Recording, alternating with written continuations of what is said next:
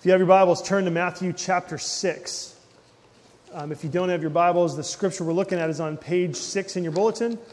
There's also a place to take notes on page 7. We're going to just be looking at Matthew 6, verse 24 this morning, but we're going to start our reading in verse 19 so we catch the context and see what Jesus has been saying up to this point. And so this is Matthew 6, verses 19 through 24. Friends, listen. This is the word of God. Do not lay up for yourselves treasures on earth, where moth and rust destroy, and where thieves break in and steal. But lay up for yourselves treasures in heaven, where neither moth nor rust destroys, and where thieves do not break in and steal. For where your treasure is, there your heart will be also. The eye is the lamp of the body. So if your eye is healthy, your whole body will be full of light. But if your eye is bad, your whole body will be full of darkness. And if then the light in you is darkness, how great is the darkness? No one can serve two masters, for either he will hate the one and love the other, or he will be devoted to the one and despise the other. You cannot serve God and money. So, we are in a series called Gospel Giving. And we're talking about how the good news of Jesus affects the way that we use our money. Um, and we've said week, uh, every week that Jesus doesn't talk about money because he wants to manipulate us. Okay, Jesus talks about money because he loves us. Okay, that's why he talks about money. He knows many of us worry about money and our lives are controlled by it. And if you don't believe that you are controlled by money, I want to show you something this morning. Okay, this is a short article on the fullness of the gospel. Okay, you can't read it from where you are, so don't try. The, the point isn't that you read this. Okay? Um, I just want you to see this. And when you look at this article visually, if you're like me, this looks full, right? It looks busy. Um, it looks detailed. Uh, in one way, uh, when I look at this, I feel the pressure of the author to fit everything onto this one page. Are you with me? I showed this to Lainey this morning. She's like, ooh.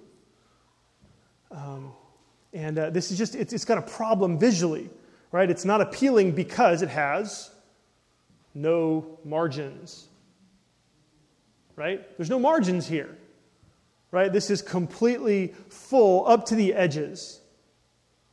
And so I want to show you the exact same article with margins. Okay? Looks different. Same article, exact same font size, exact same words, but in this article, in this version of the article, we have healthy margins. Okay? Um, there's a science behind margins. Okay, marketing departments know this. Um, visual designers know this uh, layout folks, margins keep text and graphics from falling off the page. Okay? Um, margins provide a buffer zone. Okay? They actually give your eyes a break or a resting place. Okay? Margins bring simplicity and include places of rest. Right? Look at them together.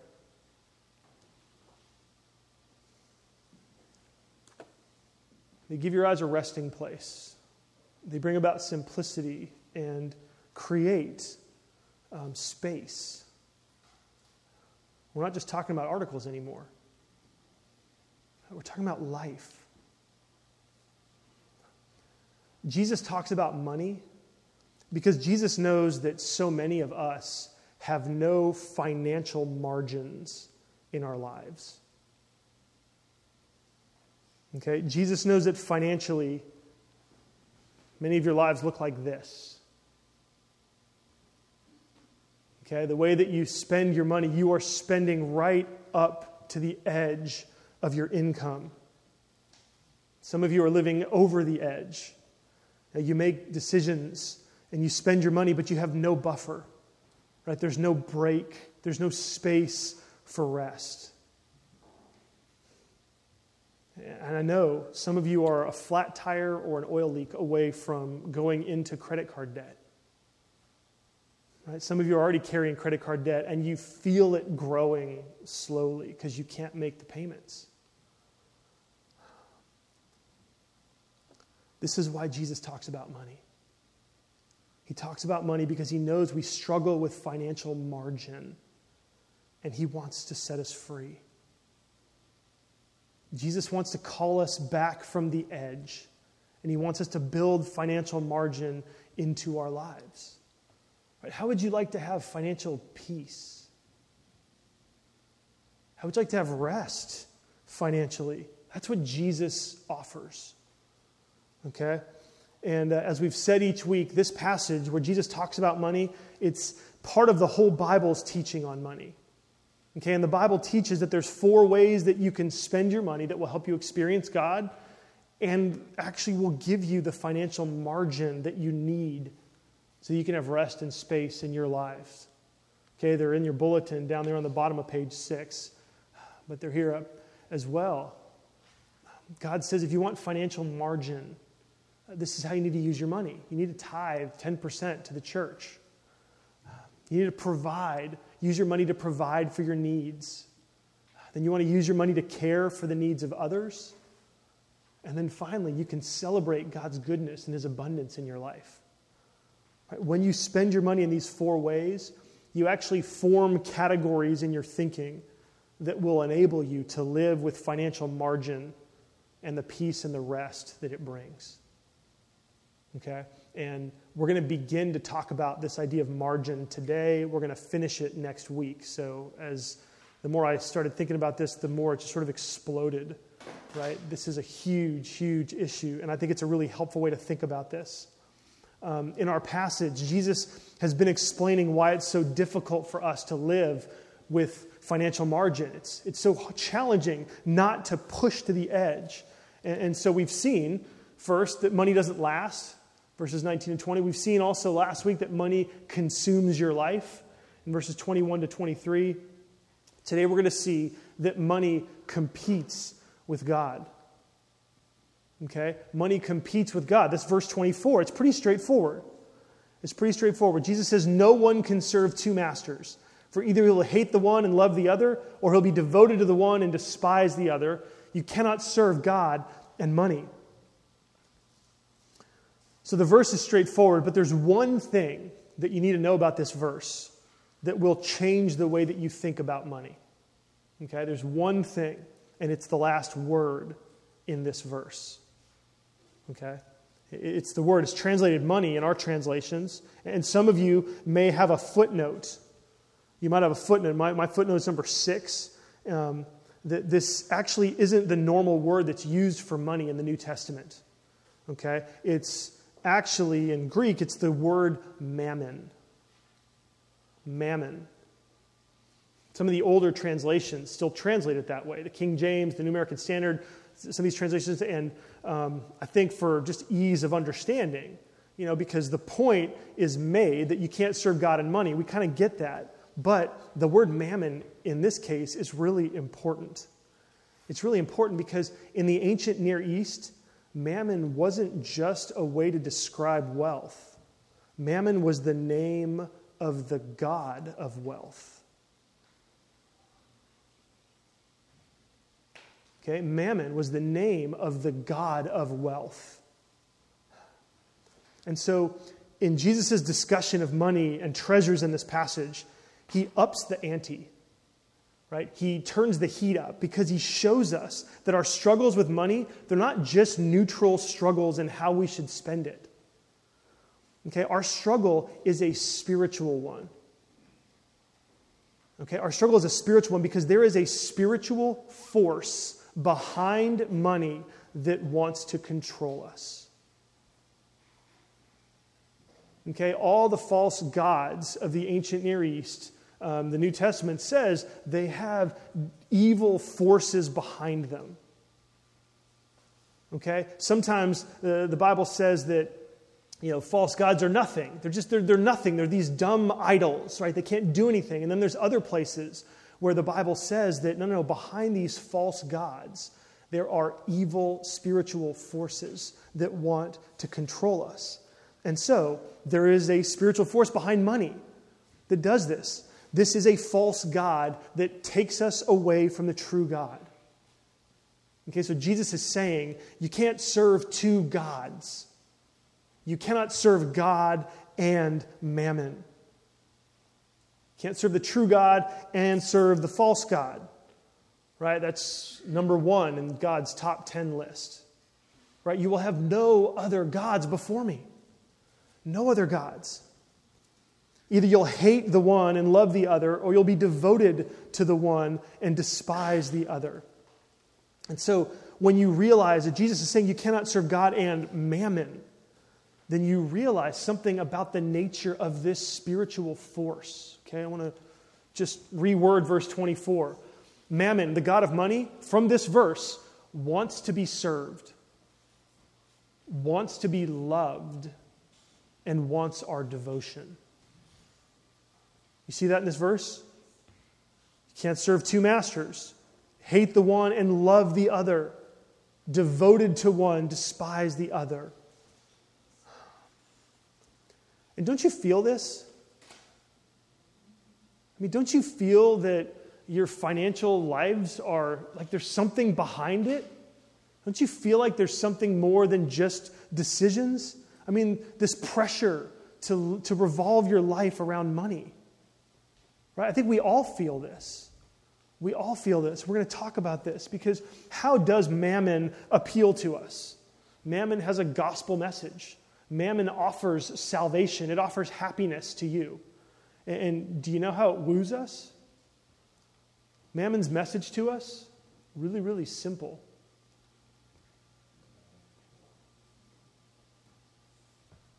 More. This is the message of the false God that is behind your money, that's behind the financial decisions that you struggle to make. More. More. More. You just need more. And this message comes in different ways, right? You'll be happy if you have more money.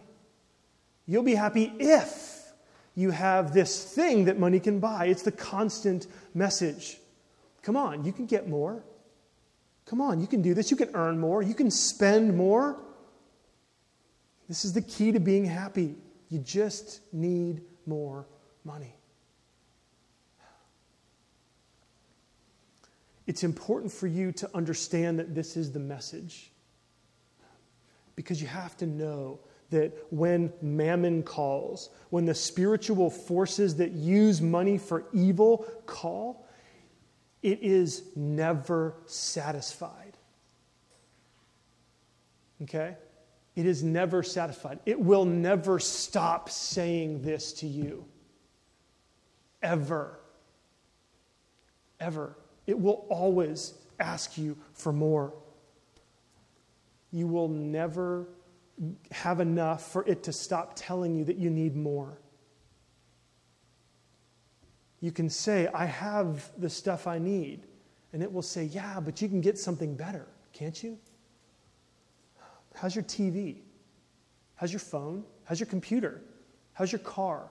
How's your wardrobe? How are your sunglasses? Right? Come on. You can get more. I mean, this is the message of mammon. This is the message that you face, that I face, just every day of our lives. It is never, ever going to stop asking you to get more.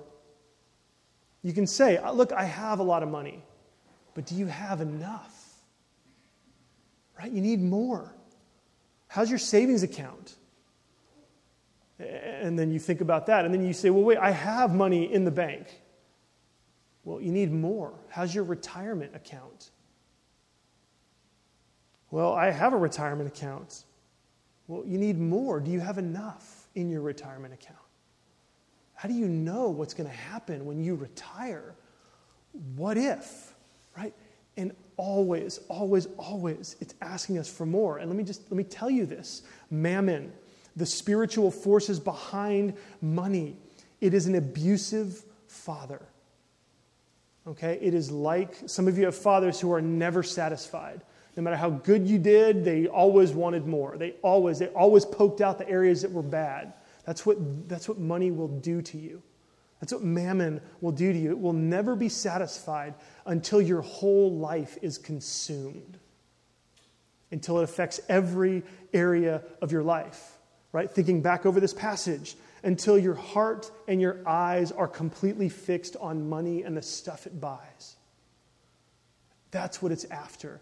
That, that's why this is what you feel.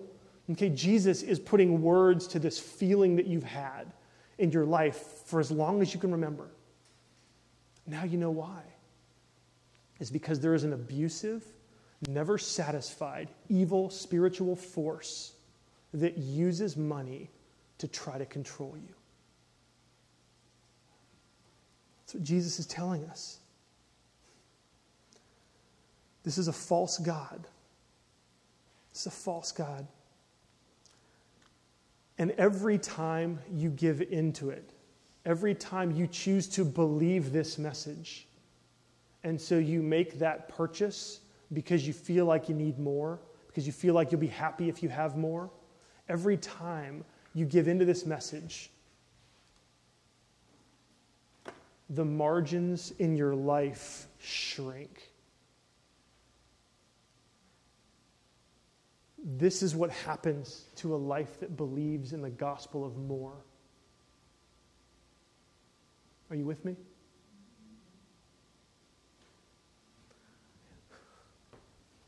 We start out without a care in the world, right?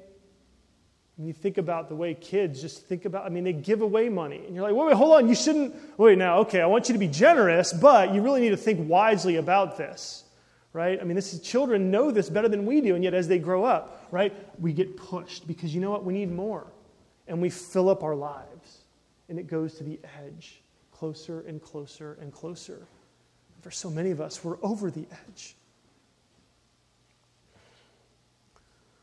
Okay, so let me ask a question that you might be thinking um, Does this mean that money is evil? Is money evil? Biblically speaking, no, it's not. It's not evil. City Bible reading, if you're doing it this week, you would say, no, no, no, I know it's not because I read something in Deuteronomy this week. Let me show it to you. Deuteronomy 8 18. You shall remember the Lord your God, for it is he who gives you the power to get wealth. It's interesting. So, wealth is not bad, money is not evil. So what gives? What's the deal? Well, 1 Timothy 6:10. Look what it says. Here's the secret. For the love of money is the root of all kinds of evils. It is through this craving that some have wandered away from the faith and pierced themselves with many pangs. It's like they've shot themselves with arrows, and their lives show it. And so it's the love of money it's devotion to money and to more that draws people away from God. And isn't this exactly what Jesus is saying in our text? He says, No one can serve two masters. Either he'll hate the one and love the other, he'll be devoted to the one and despise the other. You cannot serve God and mammon. And so Jesus talks about money because he knows what it's like for us to live. He just under, he understands what our margins are or aren't. This is why he talks about it. It's because he cares. He's not trying to manipulate you. I'm not trying to manipulate you. God wants to set you free from this. And so, how can we?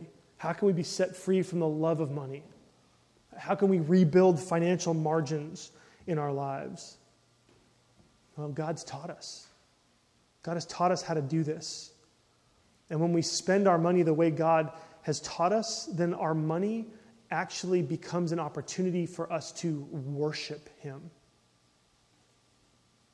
Okay, so instead of competing with God, when we follow His ways, money can actually enable us to worship Him. Okay, so let's go back to our list. Right? When you tithe 10% to your church, you're saying, God, I worship you first and foremost in my life. That you are my God. Everything belongs to you. That's what the tithe symbolizes. Right? You give 10%, it's representative of the whole. It's the first fruits. You give that to God, and so you are worshiping God when you tithe.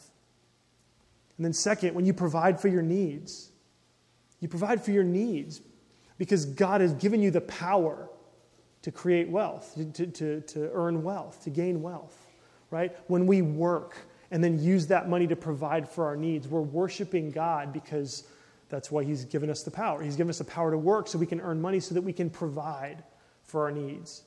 And we've said that God provides through, for us through our work. And so when you spend money to provide for your needs, you are worshiping God because you're following His ways. Third, when you spend money to care for others, you are a living demonstration of God and His love. Right? You honor God by looking like Him. You manifest, you display the image of God in your life as you provide for someone who can't provide for themselves. Right? That's called a miracle. And then, fourth, when you celebrate God's goodness in life, right, then you are worshiping God as a God of abundance who gives us more than we need. Right? When you spend money on things you don't need, you are honoring or you have the opportunity to spend that money and worship a God who gives you beyond what you need. And so, in these ways, our money exalts God.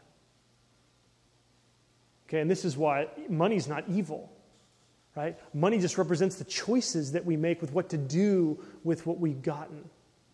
And so if you spend your money in these ways, you exalt God. Right? God gets higher and higher and fuller and fuller a part of your life. And I think this pattern it builds financial margins into your life because when you think about your money this way, you will actually learn. I mean, just from the get go, you can, when you do this, you're making a decision to live off of 90% of your income. So you're making a statement that says, you know what, just from, the, from out of the box, I am going to create a 10% margin in my life. Okay? I'm choosing to live on 90% of my income. Right, right there, you prove to yourself. And, and this is what's interesting because I know how hard this can be. I know that when you're overdrawn or when you're at the edges or over the edges, you think, man, there's no way out. I just, I'm stuck. Um, can I prove to you that there is a way out? Let me prove to you that you all can move no matter where you are. You can, you can do this. And I know this because of when our government raises taxes. Okay? when taxes go up, you still live. Right? When taxes go up, you still find a way to make it work. Right? It's kind of interesting.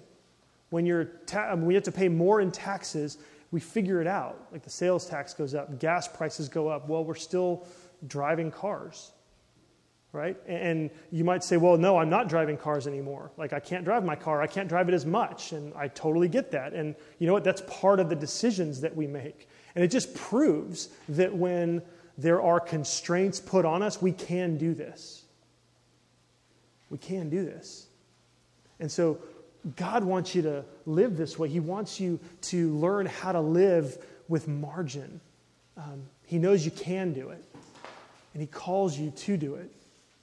And so, yeah, this is what Jesus is doing. Jesus, and we're going to talk about this again in more detail next week, but Jesus is inviting us back from the edges to build margin into our lives. Um, now, look, if you feel like, okay, yeah, yeah, but taxes aren't being raised, I don't know how to do this. If you need help with this, please let us know. Okay, we have resources. We also have a class that we want to offer to anybody that's interested in taking it that can help you build financial margin into your lives. Um, one way to let us know, you can come talk to me, you can talk to Michael, talk to one of the elders. You can fill out this connection card. Just say, hey, I want to sign up for this financial class because I really need help. Or please send me some more resources on this. Um, and so we will help because you are not called to do this on your own, right? You can't do this on your own. I couldn't do this on my own. Um, I needed someone to help show me the way uh, to, to live with margin. Um, and, but the other thing is, the other thing that if you feel like you can't do this, the other thing I want you to remember is I want you to remember the blessing of regeneration. Okay? Uh, we've looked at how justification affects giving, adoption affects giving. Well, remember that if you're trusting in Jesus, then God has done spiritual surgery on your heart, and God is making you new inside. Okay? God is giving you, um, He's setting you free from being enslaved to mammon or to money. He set you free, and God has given you a new heart. Right? He's taken out your old heart. There, there's a part of you that loves money. There's a part of you that is drawn and very affectionately tied in with stuff.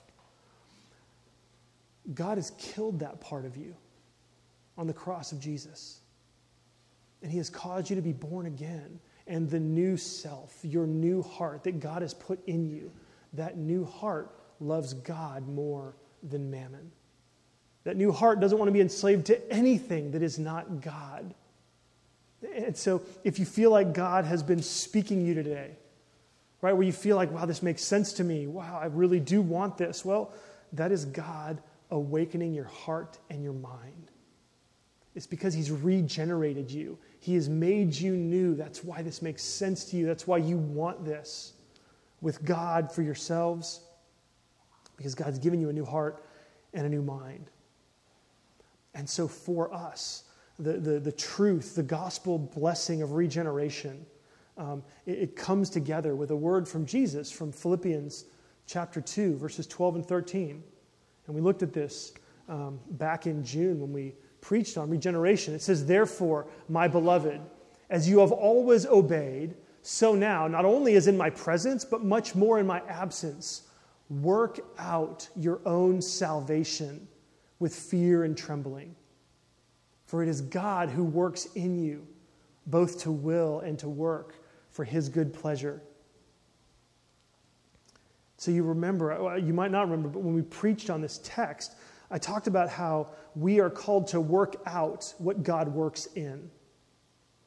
Okay, in regeneration, God makes us new, makes us brand new. We get the heart of Jesus, the mind of Jesus, the strength and the character and the resolve of Jesus.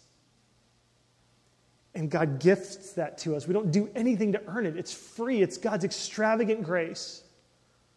But then God says, I want you to work out now what I have worked in.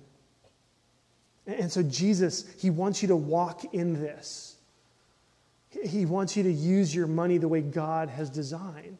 Right? That's what it means in this area of your life to work out your salvation.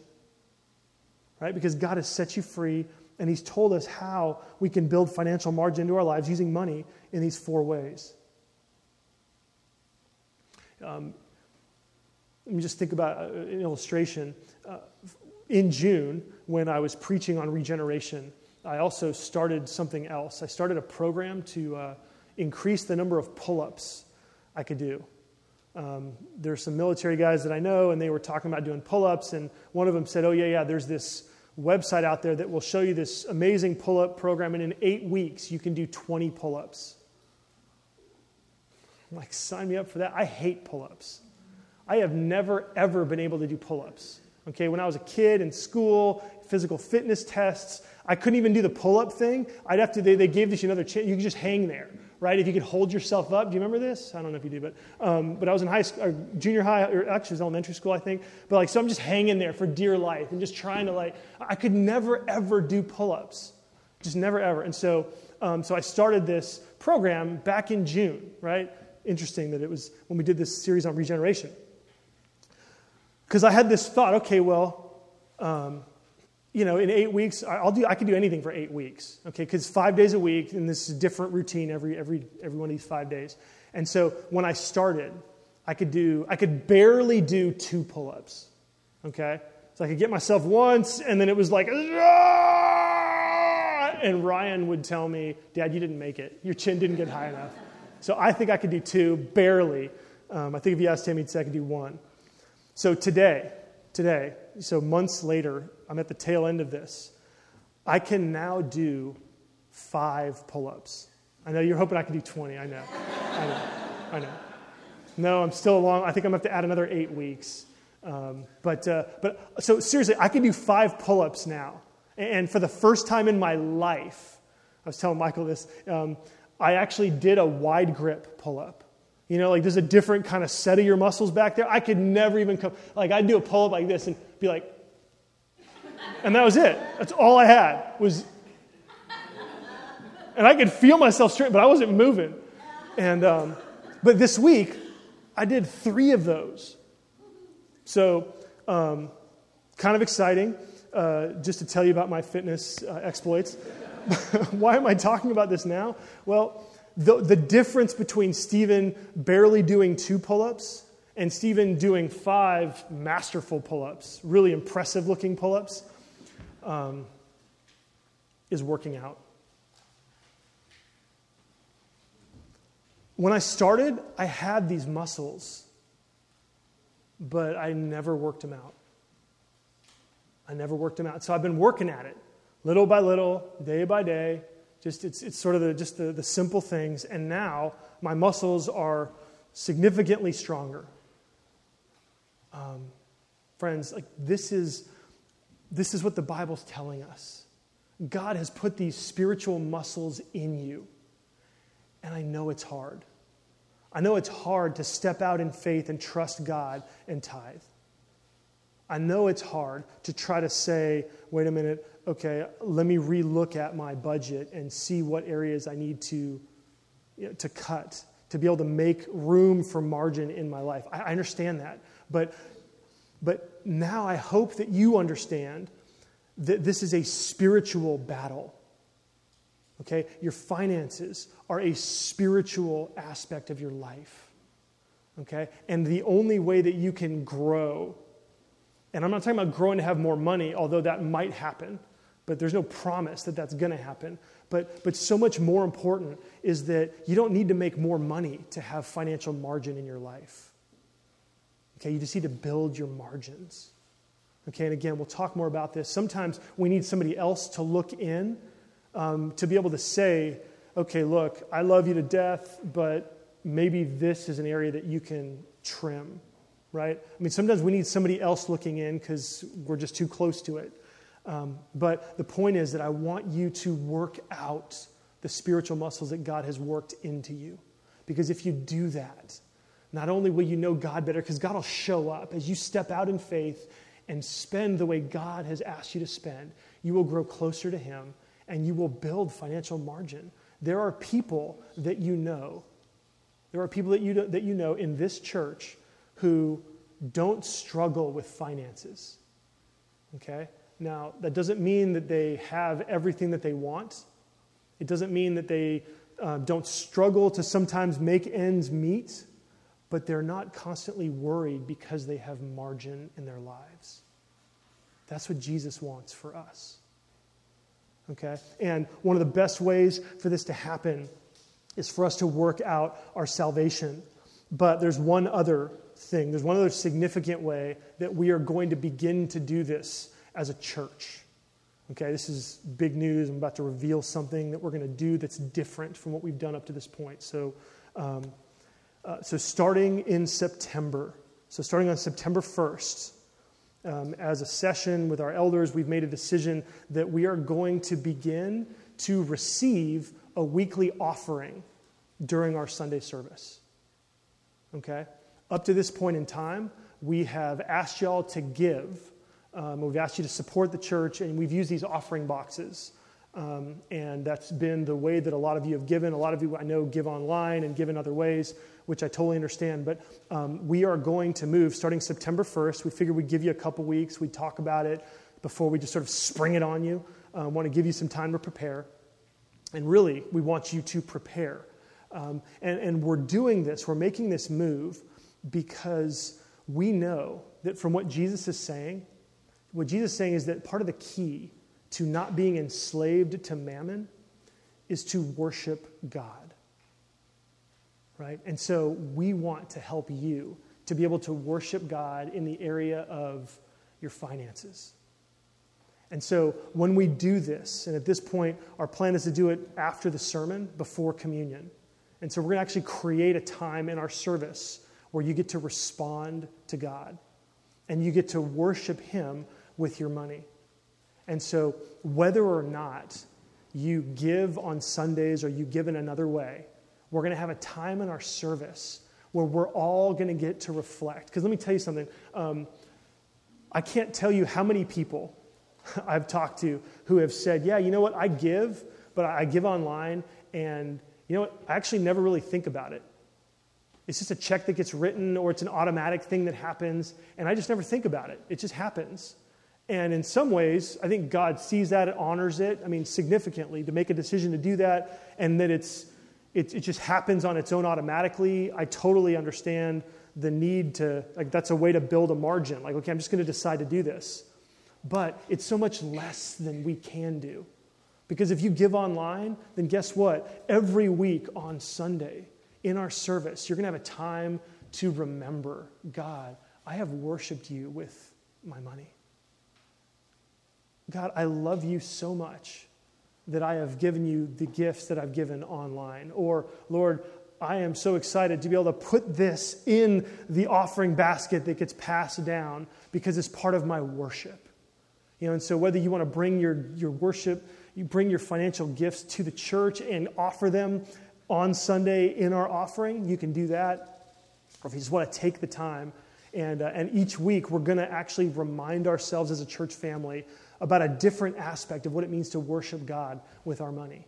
And so I'm really, really excited. I don't think I've, like, I've been to churches that have done this really well, and our hope is that this becomes another enhancement to your ability to worship God with all of your life. That's what you're going to experience.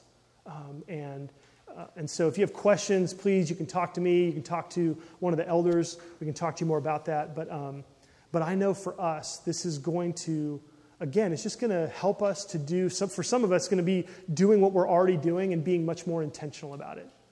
It's going to take it from being something that just sort of rote to becoming an act of worship. And then for others of you, you may realize, oh, you know what? Okay, yeah, I'm going to begin to give. You know, I'm going to begin to do this because I'm being reminded of it when I'm here in church. And so, either way, um, this is going to be a chance for us to worship God in this area so that when we gather on Sundays, we are building financial margin in our lives. We are being set free from the God of money, right? From the God mammon. And so, yeah, that's going to start in September 1st. And yeah, I just, I hope you will join me in my excitement um, because I think it's going to change all of us. So let's pray together. Heavenly Father, we do, we come now and we confess to you that the margin in our lives, the financial margin in our lives, um, for so many of us, it's small. It's small, Lord, and we confess that uh, we have not been following you. Um, we have overspent, we have overextended ourselves, we have believed the false gospel that more will make us happy. And we confess that to you. Lord, we pray that you would forgive us. And we thank you for Jesus, that when he came, he was fully devoted to you. He had perfect financial margin, he had perfect margin in every area of his life. And we know that we come to you not because we've done well in this area, but because Jesus was perfect in this area. Father, we don't want to worship anything but you. You alone deserve worship. We thank you that while mammon continues to say more, that we need a little bit more, we thank you that in the gospel, you say to us that we already have everything that we need. God, thank you for the gift of contentment. Help us to walk in this. Help us to walk and work out what you have worked in. And I pray too, Lord, that for those of us who are really struggling in this area, uh, would you please help us to not struggle alone? Uh, Father, help those who are struggling here today to connect with a friend, to connect with one of our leaders, um, to get help so that they're just not alone, so that somebody knows what they're going through. God, you've made us part of your family. We're brothers and sisters, and so help us to, to walk as a family. And Lord, I pray too for those who are here who don't know you. God, would you show them that Jesus is the pathway, not just to financial freedom, but He's the pathway to freedom in every area, freedom from sin. Help them to realize that the sense that this makes of our money, Lord, you do that in every area of our lives. So encourage them, Lord, to follow you and help them to know that you have given your life so that they can be forgiven and reconciled to you. And all of this, God, we pray in Jesus' name. Amen.